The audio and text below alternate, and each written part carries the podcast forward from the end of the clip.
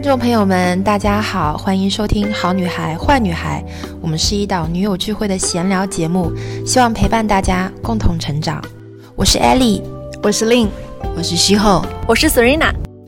Hello Hello，大家好，我们又到了我们好女孩坏女孩，我和 Serena 今天一起呃做内容的一期了。对，然后 Serena 今天在。还是照例在馆子里，对对对，场馆里。我们今天录音环境还是在场馆里。然后呢，我们今天特意选了一个，现在是午休时间，呃，下午的课程还没有开始。然后今天非常特殊啊，虽然你来说，我跟你约了真的是多少次了？就是 今天是怎么达成的？是的，我们今天这个很巧啊。然后啊，我们今天大概很早的时间就来到馆子里，然后我们先约练了一趴，对。对，我们现在是上完课的状态。对对对对对。然后大汗淋漓之后，就是思维非常的清晰。对然后，我们今天还请到了一个。小嘉宾，小嘉宾，对，但是小嘉宾我们有征求他的意见，他说他就不参与这个录制了，然后他现在在外边的这个呃自己在玩，然后呢呃，但是我们从他中间获取了很多信息很多的灵感，对不对？我们今天因为小嘉宾的到来，是我的，我今天是带着侄女儿一起来练这个，今天练普拉提的，然后对高二的侄女儿，高二的一位女孩子，然后在这个我其实讲真的，就今天乐乐也在说，他说你们大家庭聚会多吗？我说还真不。不多，每年才见一次，一年才真的见了一次的这样的一种，就是大家家庭的关系，然后就是那种特别大的家族，而且阿姨的小孩谁的小孩那种七大姑八大对对对对 对，所以真的是过年才见一次。而最近的这几年过年，大家知道，因为疫情还都聚不上，对，还都聚不上，还反对大家，咱们都是二十人以上大聚会啊都不行，最好在在家待着就可以了。嗯，所以这次也是一个非常难得的机会。那今天早上的时候，我们一到就跟我的侄女儿在聊天，然后一边吃着早。点一边聊天，然后聊天过程中真的获得了很多的灵感。我们也待会儿会在这个呃聊天的这个逐一剖析，对对对，内容当中去讲一讲哈。那我们今天主要要讲一个什么样的跟大家分享的话题？我要讲一个朋友的关系的话题。朋友的关系是跟孩子，你是说是选择做父母呢，还是选择做朋友？就是父母跟孩子的关系到底是？父母那个刻板的角色还是可以成为朋友，或者如果你想做朋友的，我们该怎么样去做成为朋友？对对对，我们今天想讨论这个话题。嗯，然后可以先反思，就是自己先想想自己。对对对对对，你你你呢？你你跟你孩子应该，我觉得是朋友关系吧。我我我当然是希望跟他成为朋友关系。那 目前啊，因为我们家的小孩还比较小，才二年级。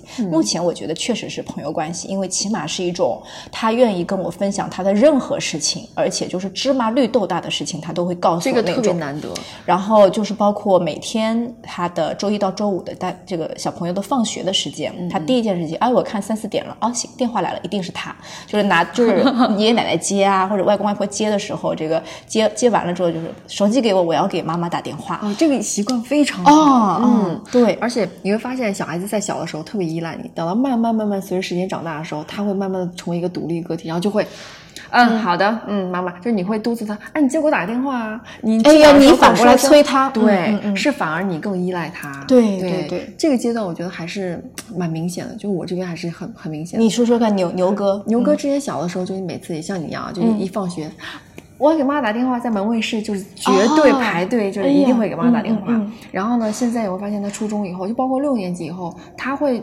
自己在出门前做好决定。哦，我告诉你，我今天下午放完学后，我会在哪里等你，或者是我要干嘛干嘛，或者跟谁哪个小朋友去干嘛，或者打完球几点你过来接我，他会排列的非常好，那你就不会再去说，哎，你记得给我打电话啊，嗯，他不会的，包括现在的初中，他晚上回家差不多要八点半左右，呃，已经开始夜自修了是吗？对对，晚自修，嗯。他没有任何事情，他不会给你打电话的。嗯嗯，我觉得这个是一个做家长的能够亲身体会到的一个感触。对，就是他的社交圈在变化。对对对。所以就是以父母为核心，变成了以自己或者跟朋友们为核心这样的一个没错没错，他的朋友圈会变掉。嗯嗯，然后我觉得女生跟男生可能还有点差别。女生还是爱跟妈妈讲话的，我觉得。对对对，然后女生。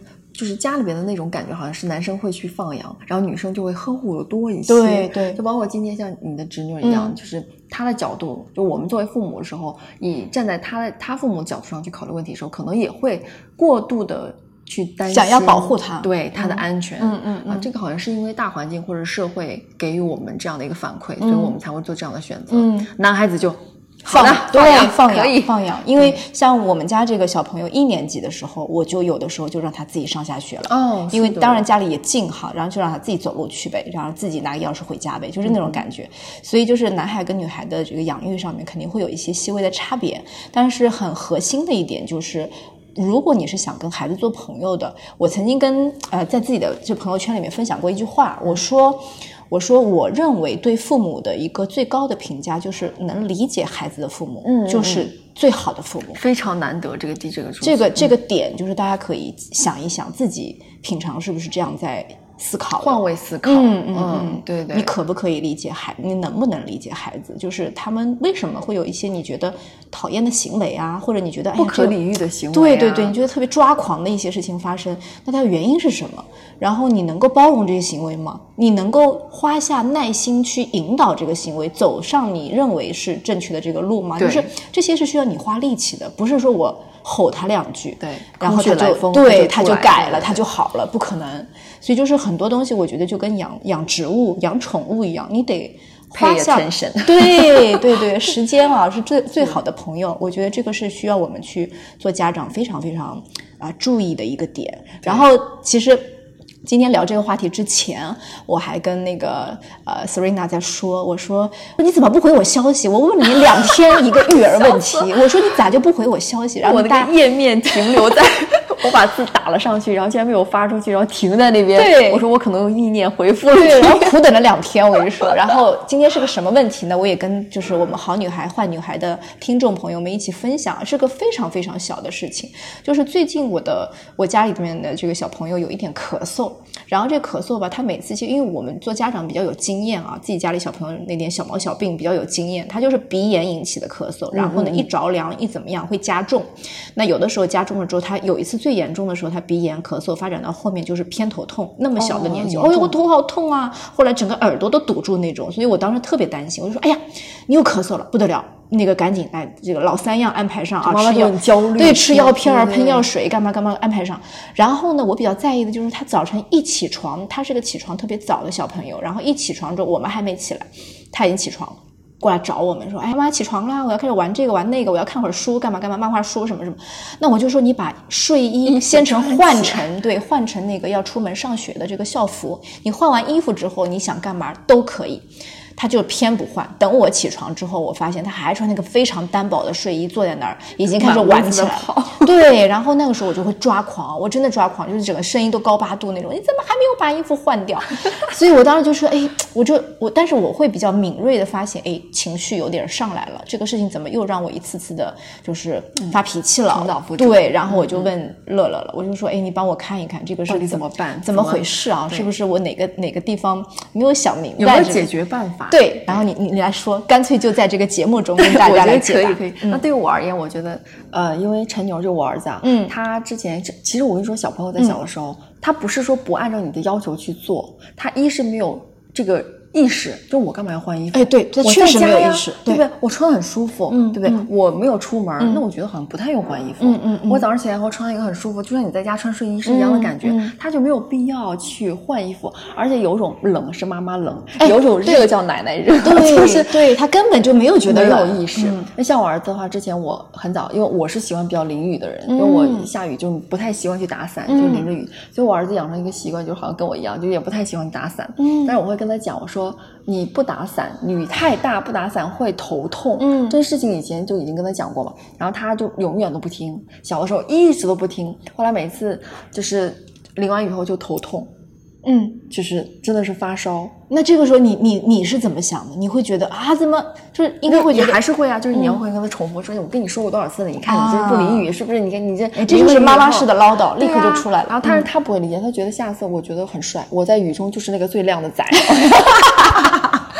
对，他就会觉得哎，好帅！看我发型，就是甩过来甩过去，然后还有水珠 对，然后男生嘛很臭美嗯，然后直到前一段时间的时候，然后他就有一次他淋完雨后就是头很痛，在家躺了很长时间。嗯第下一次下雨的时候，那天那个外面那个雨啊，真的是毛毛大的雨，毛毛细雨。他说：“妈妈伞呢？我要打伞去上学。”哎，所以就是说，让他自己明明白白的体会一次，自然这个问题就解决了。是的，他一定要自我有修复的意识。然后，但是这个点呢，一定要经根据要有一个时间轴。嗯，你要控制住你的情绪，等待这一刻的到来。就他长大以后，他自然会明白这个事情，然后不用你去再教他说你指使他去做这样的事情，他是有意识去做的。他不是个傻子，对不对？我就觉得孩子还是要有给他有成长的成长的空间，在让他自己去意识到这个问题。所以，其实换换到我这个案例上来，就是说我不用太着急。对，我不用觉得这一刻的问题好像是个多大的事儿。对，它并不是一个很大问题。就像我们今天刚刚跟猪猪跟那个侄女在聊天的时候，说到啊一些就是包括说妈妈想让他买什么衣服，让他穿什么衣服，妈妈希望他一听到他流鼻涕或者听到怎么样就很焦虑紧张。其实还是那句话，就我刚才我们在聊的时候，就是。嗯，孩子生病是件很正常的事情。嗯嗯嗯，对我们焦虑是因为我们在他失控了，他在我们生活中这个东西失控掉了，他不在我们的掌控范围之内，我们就会抓狂。嗯，我们觉得我们要拿出更多的时间去来照顾他。所以，所以我可以理解，是因为其实我们考虑到了大人考虑到自己嘛？对，因为我们考虑到自己的时间会被这件突发的状况划分打乱，对，我们就不高兴。是的，我们就发火。你看，其他其实很多我们在创业的。人当中，或者在工作的人当中，你本来在在工作的时候都已经很焦虑，就很多事情在里面。然后你的孩子突然打电话说：“我发烧了。”哎，对，我住院了，我生病了。或者说任何一个人去，不是说小朋友，或者是些呃父母啊，或者什么。然后你你当然会觉得很担心，会有一种就是不知道该怎么样去做。所以说你那个情绪上来以后，你你对周边的所有事情都会产生一个很厌倦的感觉，就很焦，就很烦躁，对不对？其实你看平常。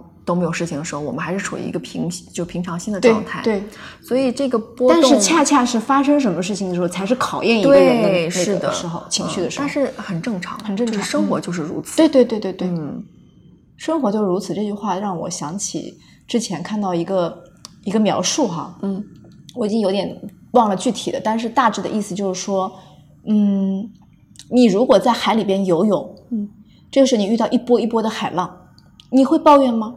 不会呀，你就知道这个海水里本来就是这样的。对，好，生活里这些杂事，他说就是像海浪一样，一波一波来。你咋就会觉得就突然爆发了呢？是的，觉得你为什么要起浪？你为什么阻碍我往前游？它本不应该平静。对，但就是因为我们其实有一点好像片面的去理解生活啊，就以自己为中心了。对对对，还是自私，自私了。嗯，这个哎，这个我发散一下啊，就是。那个大家知道中国，因为上一次乐乐跟我推荐了孔子的一些教育的一些理论哈，教育。然后后来我我恰巧看到一个那个讲《弟子规》的一个，也是中国古古典文文化的一个书里面，他就讲到一个事情，就是说人什么时候会生气，人什么时候不会生气，其实就是你的那个自我特别大的时候才会生气。嗯，打个比喻，它也是一个比喻，我觉得这个故事特别好，大家可以参考一下。他说你在河里面划船的时候。好，你你一个人在划船，结果开着开着船撞到了迎面来的另外一艘船，嗯，那艘船上有个人也在划，你一定会对他破口大骂，你不长眼了？你怎么就是给我撞上来了？你害我那个船上划到我船上来，对，都都掉了，都湿了，怎么怎么？你们俩就是无止境的纠纷。可是你想一下，如果你开着同样划着一艘船，同样的路线，对面来的是一艘空船，你不会生气的。因为没有人驾驶它，就是你对哦，你就觉得这是个自然学。哎呀，可能还会怪自己。哎呀，我不小心，我撞到这个东西上，我要小心一点就好了。对，所以就是他的意思，就是说，当你的这个自我存在的时候，自我非常放大的时候，然后你是很想要去跟周边的这些东西去较量的。嗯，但是当你把这个自我放得很空，就是你就你就是那艘船，船上没有人的时候，你是无处可发力的。嗯嗯，你这个自我变得很小的时候。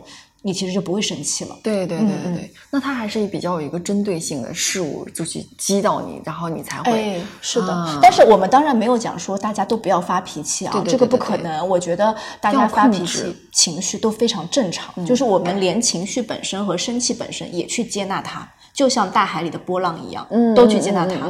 你不要因为说，哎呀，我发脾气了，我就不是一个好妈妈了。不是，对我觉得同步的接纳一切的信息。对，就像上次索菲亚公主说要自洽，对，这个很重要。对，对，对，对，我们是要在不断的呃育儿当中去磨练自己的意志。嗯，是的，是的。所以我觉得这个，嗯，怎么样让孩子觉得你是一个好的父母、好的妈妈是很重要。就在他眼里面，他觉得你到底是妈妈的角色。你是一个家长的角色，你还是一个我的朋友的角色，嗯嗯啊，或者他可以去切换，他需要你的时候你是什么样角色，他不需要在你让你在陪伴的时候又是什么样的一个角色？哎，我个人觉得切换这个模式挺好的，挺好的哦。我觉得可能不需要给自己一个很大的压力。哎呀，我骂他了，我不是他的好朋友了，或者说孩子长大了，他有自己朋友，我好像地位下来了，这个会带来很大一个失落感。我感觉切换这个说法特别好。因为特别是小孩子比较小的时候，他那个自我还没有完全形成，没有形成，其实需要大人去作为家长角色把控一下的，引导一下，对不对？那你觉得什么时候可以放手？放手可能就是类似于像我侄女儿这种青春期的时候，我觉得要做朋友。但是很多人觉得青春期是要更拿捏的时候。就是青春期，他不能放手，那你更要给他树立一个很好的价值观或人生观，让他养成一个很好的三观的时候。不不不，我这个持不同的意见。我觉得是在孩子低年段的时候就已经把他的三观、人生观给他形成了。是的。然后在青春期的时候，大家应该要跟孩子做朋友。对。这个时候大家要明白，青春期的孩子。家长是非常卑微的，就是就是朋友，他的 对他自己，他朋友都是排在家长之前的。对他会有自己的意，就是自己的朋友圈，嗯，会有自己的意识形态，然后自己的主观意识非常的强烈，对不对？很想去。就是不在你面前表达，但是在他自己同学的面前去表达。对，啊，而且这个时候就是包括打打电话呀，干嘛的？吵起来，关上门，是不是？不给你听到了。我有自己小秘密，我可能约朋友出去了，我约同学出去了，我已经有自己的社交了。那这个时候跟低年段、低幼儿时期去教育孩子是非常不一样的方式方法。没错，就是我会觉得有时候家长他会，就比如说像呃。你就猪猪的父母哈，他他就会啊，不需不希望自己的孩子把门关起来，嗯嗯嗯，不希望。对，我们刚刚聊到了这个小细节，对。那我觉得，嗯，出于家长的考虑，我们也可以理解，对，是不是？是的。他觉得说，我想时不时可以了解一下你，就是说你关上门，其实让我觉得没有安全感。那所以，其实从这个角度来说，家长也要考虑自己，就是你自己。肯定是安全感是从哪对你的不安全感从哪？这不是别人让你引发的不安全感，对，是你自己本身就存在不安全感。这个你要深挖一下，要跟要追溯一下，就是你这个点是从哪里来啊？是不是你真正的你的孩子身上出现的这样状况，还是你从外界中得到了这样的信息，然后去硬加加在你孩子身上？他本来是一个很鲜活的个体，然后你硬是给他框起来，那他会就会觉得你不理解我。你不尊重我的选择，你没有给我足够的这种安全感，或者是呃，我我想要的这种情绪价值，对不对？然后那我就会疏远你，那这样就是一个死循环呀，你就没有办法跟他做，别说做朋友了，连父母最基本他都不要去跟你沟通，也不要跟你接触，那你怎么样去了解你自己的孩子？对，所以大家从这个根本的角度去考虑，我觉得青春期就是比较大的孩子，我觉得是要跟他一定要成为。可以可以聊天、可以沟通的这样的一个关系，倒不说是好朋友啊，这个大家看情况。但是我觉得至少是，嗯，我我当时一直想着一句话，就是我有的时候不会对小孩要求非常非常的严苛，为什么呢？我会觉得说，我严苛，那不是一只无形的手把他往外推吗？嗯。你对他那么严苛，你不倾听他，不去理解他，不跟他沟通，那等到他外面遇到了问题，他可能会去找朋友说，而不是找父母说。对，这个就是有一个问题，就青春期孩子为什么那么容易的去就就偏就偏激啊，做很多这种。第一个是因为他脑发育不完全，对吧？他还在一个飞快的，就是发展的这个这个这个当中，然后他也不很很多这种呃分泌的这种东西都不太清晰。然后第二个是因为家里边。并不是他觉得可以避风的港，嗯，他会到外面去找一种安全感，这安全感是假的，建立起来的这种，嗯，嘿，兄弟，嗯，哎，粉色泡泡，虚幻的泡泡，是的，他觉得外面东西都是新鲜好的东西，所以呢，这个东西就是会很很很容易让孩子产生错觉，嗯，他会产生很多的不好的情绪，或者是不好的呃这种行为会出现，那你看。其实我们能够找到啊，就是问题的根源或者是什么问题导致了这样的一个双方僵持的关系。那你觉得造成这种隔阂的原因又是什么呢？就是我们还是要跟孩子去好好的沟通，去尊重他，去倾听，适当的去放手，对不对？允许他做一些试错的机会。哦，试错很重要。嗯，试错机会是很重要的，就是我们要在自己可把控的这个这个程度范围之内吧，空间范围之内，让他放手去做一些他愿意做的事情，对不对？然后给他空间。你说小朋友像，其实高二这个时候很关键，嗯，蛮关键的哦。现在的孩子。我觉得他因为外界的东西实在太多，我们那时候就很傻，高中时候都是拼拼命的在学苦啊，做卷子、刷题啊，对不对？那现在外界的很多就是那种很新颖的东西、新鲜的东西都会涌过来，那他也需要接触更多东西才会成长的更快。让他去接触，并不是学习才是唯一的出路，但是你要控制这个度。但你要在同中，你要先接触了它，你才知道这个东西适不适合我。我所以我觉得是这样，你让他去做，让他去试错，但是在这个做的过程中，你去把握他的时间度，对，等等，包括哎，我给大家举个例子啊，呃，我们家小朋友其实也平常挺爱看电子产品的，嗯，然后呢，他看的时候，其实有的时候他在我这儿其实还好，因为他知道妈妈给他设置了一个时间要求和时间，我是说你。大人在准备饭菜嘛，对吧？那你在开饭前玩十分钟、十五分钟一两局，我觉得没问题。有的时候他说：“哎，妈妈，我这局还没打完。”那行，你打完了再再再过来吃饭。那你就是我觉得就是这个是我可以做到的。但是呢，可能他在长辈这儿就会有点脱轨。对，今天妈妈不在，嘿 呀，这个机会来了，保护我，保护我。然后他就会要求说，在奶奶这儿，哎呀，等会儿，等会儿，再玩一会儿，等会儿，等会儿，再一局。然后，所以在长辈面前会觉得。你这个孩子有点网瘾，对，有点特别爱玩，对。然后反馈到我这儿，我多少也会有点焦虑。哎，我说怎么最近这样了呀？我说不不行啊，这样。然后呢，我后来就是想着说，角色扮演的问题。对，就是我想着说，其实小朋友在。呃，就是做这个事情的时候，他的点就是好玩嘛。对。但是作为大人来说，管束一下小朋友的那个电子产品的使用时间啊之类的话，可以设。之前他们跟我说设一个账号嘛，就是未成未成年人账号。对，他可以很短的时间。对。然后包括一些信息，比如说你未成年人的模式打开 B 站、打开什么的时候，他会屏蔽掉一些信息。对。这个我觉得挺好的啊，就是我之前不知道这个功能的时候，就是因为他可能随时拿了大人的这个就完了。那我当时会让我会叮嘱一下，就是我可能不在家，我会叮嘱家里长辈。我说你你们要过去看一下，我怕他看到一些短视频，你知道现在短视频不是有暴力的、血腥的什么的都恐怖的之类的，我就对低年级小朋友是特别不好的。嗯，那你看我就是说他可以玩，但是在内容上面我们要给他进行一个选择，筛选时间上面给他进行一个控制，嗯，那就可以了。嗯，但是你得让他接触，嗯，你不然等他六年。再三年，再三年，完了之后，你这个给斩掉，这东西是斩不掉的。对他根本就看不到外面这东西。如果某一天他知道说这个东西这么好玩，根本就杀不掉那不是更不能引导吗？是的，所以说就是为什么很多大学生一直在在那个爸妈的高压下高压下长大，孩子一到大学放手就完了。嗯。整个人就是飘出去了，嗯，所以这个东西就是你要让孩子从一开始就养成一个很好的这个习惯，或者是建立一个很好的关系链，让他在大学的时候还是很健康的去成长，还是健康的去生活，嗯，这个是很重要的，嗯，你看像很多大学生都是飞出去了，嗯，包括现在很多那种贷款啊什么什么什么被骗啊这些，其实多多少少都会跟这些有关系，就原生家庭的问题还是会影响的。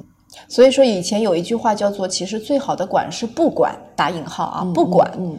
你不管之后，他当时我我接收到的这个理论就是说，你不管的这个情况下，每一个人其实都是。向善而生的，嗯，说他会追求那个好的东西，这是人的本性。对，但是呢，这个过程当中呢，你去可能跟着自己的想法去引导他，反而不愿意走那条路，或者说你要给孩子，刚刚你不是讲了吗？我对于一些小的问题可能比较纠结，嗯，我这一刻觉得有一点点焦虑，但是如果我们给这个时间段放长一点，嗯，在慢慢的成长过程当中，这个事情其实并不是一个什么大事，它就会淡化，淡化了，对。对，淡化了。你不提它，你它就会慢慢的淡化，淡化。就像你看小朋友有段时间非常喜欢骂人，嗯，有没有？好像有就会学他，但是你不要说他一骂人就啊，你这个脏脏字怎么都说呢？你越这样指他，他就是哎，好玩，不错。这个我一讲，大家反应还挺大，对对还挺大。哎，求关注的这种吸引度我就来了，这个劲儿就上来了。但是他说这个脏话的话，你可以提，但是你不要一直强调，而且你不要把它做成一个大惊小怪的状态，你可以非常平静的说，慢慢他会觉得这没什么意思。好了，散了。小孩子都是这样的，对对对，所以你要给这个时间轴画一个一个圈圈在这边、等它，等它消失。所以我再给大家举个例子啊，这个时间轴大家怎么理解？就是如果说某一个阶段小朋友出现了一个让你觉得，哎，他最近怎么变成这样了？你那你这个时候呢？如果所谓的不管是什么呢？你放手让他去发展，你可能只是进行一个管控或者一个点引导和点拨。那这个状态之下呢，它其实就像一个房子。自己重新坍塌之后，它又会重建的，嗯，就是重建起来之后，就是他自己能够适应的那个规律，然后他会很舒服的在那个规则下面继续往上生长。对，嗯，就是要修修剪剪嘛，就是你要把它的蝙蝠让它去野蛮生长，对，但是又不要框住它，对对对，对不对？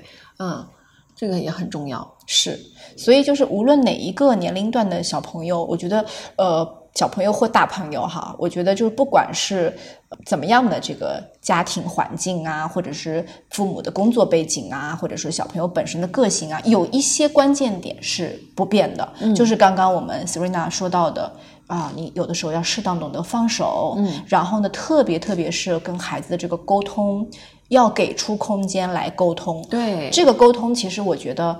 呃，不是说你强加给他一些观点就叫沟通了。对，你先听，你先听，而且不能对比，就是你在跟孩子沟通的时候，你不能说，哎，你看谁？你看你看楼上家邻居家孩子，就是有种孩子叫做隔隔壁邻居家的孩子。对对，小的时候好像我们也是这样，我们也是啊，我们也是，一定有的，一定有的，这很难不被比较，很难。对，是的。然后，嗯，你创业，你开馆子吧，跟你说，哎，楼下那个馆子怎么怎么怎么开的，我还给你比一比，对对？是的，是的。所以这个东西，反正我们就不能。规避掉，但是呢，我们在跟孩子沟通的时候，尽量不要去用别人家孩子。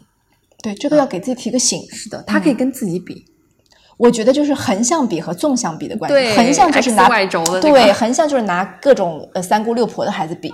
纵向就是你跟你自己比，就是你真的很想拿他比，对吧？行，你就拿他上一个月的他，上一个学期的他，跟这个学期的他去做比较。我觉得这个方法是很好的，我自己有亲身的去用过，而且我觉得这个是非常他很直正面的，对，对而且他可以很好的就具象化。就我们之前就拿别的孩子，他说跟我什么事情？嗯啊，反而是别人了。对呀，别人别人，那你去养别人孩。子好了，所以就是这个，嗯，孩子都是很要强的，就他其实自己都是很要强，这个就是自尊心，对，每个人都有。你要让他养成一个，就是有一些孩子，就是长大以后，像谷爱凌，他为什么这么自信？嗯，哎，因为我看过他的所有采访中，他是说我的妈妈、姥姥都是一个劲儿的夸我的，对，嗯，夸出来的，不会去夸别人怎么怎么样，他觉得谷爱凌你很好，你很棒。你很优秀，哎，这个点非常重要。是的，我们中国式家长都是打压，打压的多，说这个不行，那个不行的多，PUA 你，对 对不对？哎，这是到底是一种怎么样的情心态哈？有的时候这么一想，真的有点，真的是这样。我觉得可能生活环境也不一样吧，就是包括我们这个年代，那因为他生长的时候，他爸妈，呃，包括他的外婆，他们都是比较偏。没有那么的传统思想，对不对？有一些开放思想，是的。然后本身都是高知，没错。然后我们这年代又加上很多老人又比较宠爱孩子，然后父母就会觉得啊，你要宠，那我就要跟你哦打压你，对不对？唱黑脸和白脸，对黑脸白脸这个东西，你你怎么去评论？当然要有是要有，但是。不是说站在一个完全不同的角度上去做这件事情。还有一点你知道吗？就是妈妈们非常担心，我一夸把你夸到天上去了，怎么办？收不回来了，那怎么办？对你明明不怎么样，还夸你，越夸越嘚瑟，然后就觉得非常非常骄傲，怕你养成那种觉得目中无人啊什么之类的一些坏毛病嘛。所以这个度很难把握。但是我觉得孩子还是需要去鼓励的。就你你会发现。鼓励大的孩子跟打压下的孩子是完全不一样，他的自信的能量都完全不一样。嗯，他会在很多生活中去处处理各种事情的时候，他的思维方式也不太一样。对，所以就要看他的勇气，嗯，在不在？嗯，他有没有这样的勇气跟能量场去应付一件事情？包括他在之后，啊，社团里、大学的社团里也好，然后去跟别人社交也好，或者工作职场里面也好。都完全不一样，包括未来在亲密关系中，对对吧？你你没有得到这份能量的，对。承担能力啊，有没有责任感？没有得到这份能量人，可能会比较的自卑，嗯，骨子里啊会有一些自卑，没底气。但是如果你有自卑，反而自大，有可能，哎，真的是这样，真的是这样。有一些目中无人的人，特别自大的人，他因为骨子里自卑了，对，他的底底层，他像那个吹气的青蛙一样，我要把自己吹得鼓鼓的。彰显出自己很厉害，其实里面就是很弱，对不对？嗯，所以这个东西我们要反思，我们从他小的时候，孩子小的时候就要去做这样的事情，就要去深究这样的事情，怎么样能最用用很轻松的方式，然后带他去成长，给他这个在这个时间轴里边养成一个很好的呃人格，嗯，对不对？嗯，然后包括啊，就是现在我们年轻的这些。朋友们有很多的机会，对吧？嗯，我刚刚还在跟我们侄女儿说，我说，哎，她因为快要高考了，可能选择的可是媒体方向的一些东西。我跟她说，我说我大家知道我是做茶的嘛，茶品牌的，我有很多茶类的产品，奶茶的、果茶的。嗯，我当时有这些产品去做过一些就是赠赠品啊，或者是一些联系一些博主们去帮我们测试测评啊之类的，我发过一些。然后因为可能他们的照片拍特别好，他们的文案写的特别棒，那我去联系到他们，结果。有几个让我非常出乎意料的，竟然是高中生。哎，我说年纪，你看是不是咱们年纪都是差不多的这个年纪？人家已经开始进行接洽一 些对比啊，我不是跟他对比啊，但是但是但是这个意思对这个可以引荐，可以借鉴，对对对，就是说呃，人家开始做了一些就是商业型的事情了。我我对比的是我自己的小时候，我们高中真的还在傻读书呢，傻傻的就刷题刷卷子。对，然后那个时候当然没有这样的一个自媒体发达的环境，是人人都可以成名，人人都可以赚钱，对吧？没有这样的一个。越来越年轻化，现在是的，所以包括甚至更小的一些初中的学生党，你知道吗？他们在小红书上，在一些其他的社交平台上面晒什么？他们还没有进行生意的一些头脑，晒的是自己打卡读书。我今天。读英语第六个早晨不得了，读英语第七个早晨晒笔记，这是我记的笔记。你看他字写的特别漂亮，像手账一样的各种颜色标上去，非常治愈这些内容。所以手账类的博主，还有那些就是学习类的博主，通常都是学生党，而且粉丝非常高，对他们几万、几十万的那种。真的，这个量吓死我！有刷过他们那些下面的评论哈，其实是非常正能量的。就是下面那些学生党就说，我也跟着博主打卡第几天了，我也坚持记笔记第几天。天了，他们年轻人现在会有一个，就是有一个这样的所谓的很有粘性的团体组织，有那个氛围，对，很有氛围。我们之前好像都没有，没有，我们也看不到别人在干什么，是就是井底之蛙。对，就现在大把的机会啊，现在孩子大把机会太多，大把机会。所以说，我们就说让孩子去做自己的选择，嗯，让他们去试错，做自己的选择，让他有自有有自己的就是意识，嗯，更加的强烈的时候，让他。做这样的选择，没错，嗯，没错。所以就是这个时候，我们觉得不仅是父母，也是朋友。嗯，就什么是朋友？你重新定义一下朋友。什么是朋友？朋友就是，嗯，还是刚才我说那个四点，嗯，就是你要要试图去尝试的跟他融为一体。这个就是朋友是互相理解的，相互理解，相互理解。然后呢，我又能在你需要我的时候做出一个很好，帮你去做出一个真的帮你，真的帮去帮，就是疼。不是，就是疼骨头不疼皮哦，疼骨头不疼皮。对，表皮这个太肤浅了。嗯嗯，就是我不是塑料的，就是对，就塑料姐妹花，说实话就这种。然后你就要真正的去为他考虑，做很多事情，然后帮他在，嗯，做一些选择上面。就比如他做一些很艰难选择的时候，你要站在他的角度上去考虑，而不是说你要站在父母角度上，我觉得这个对你好。嗯，对不对？对，说中国是家长非常容易说的就是我是为你好啊，我什么都为你好。但我觉得特别苦情，但是孩子听到这个话就觉得反感。不，你并没有，你根本不懂我什么是好。对，就这时候你不是为了真正为了我好。大部分的争执都是这样起来的。是的，是的。所以这个角度要要要去，而且父母要学会。但是朋友朋友其实不会站着自己的角度去，我就我不会跟你说。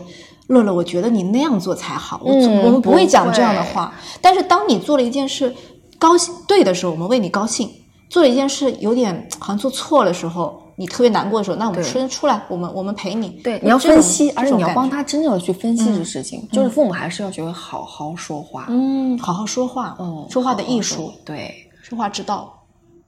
所以就是沟通上面，倾听上面，理解上面，理解他。对。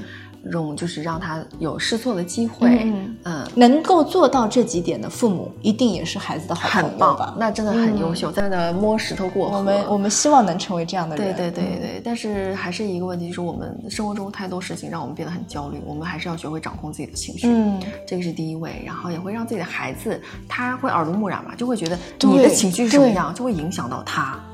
对对不对？而且包括啊，就是有一点特别重要的，就是嗯。我会看到我的父母是怎么处理那个矛盾的时候，他们如果是不慌不忙的，对对对，那一定会给我带来非常正面的方式。是的，嗯，这就属于家庭关系的，对不对？亲密关系之后的，对。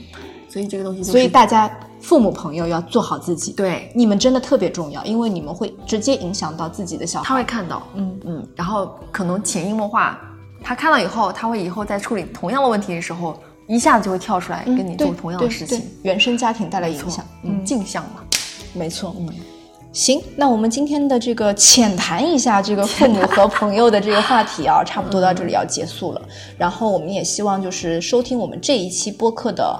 大朋友们，你们来想一想，就是你跟孩子之间的关系什么样子？对，然后欢迎给我们留言。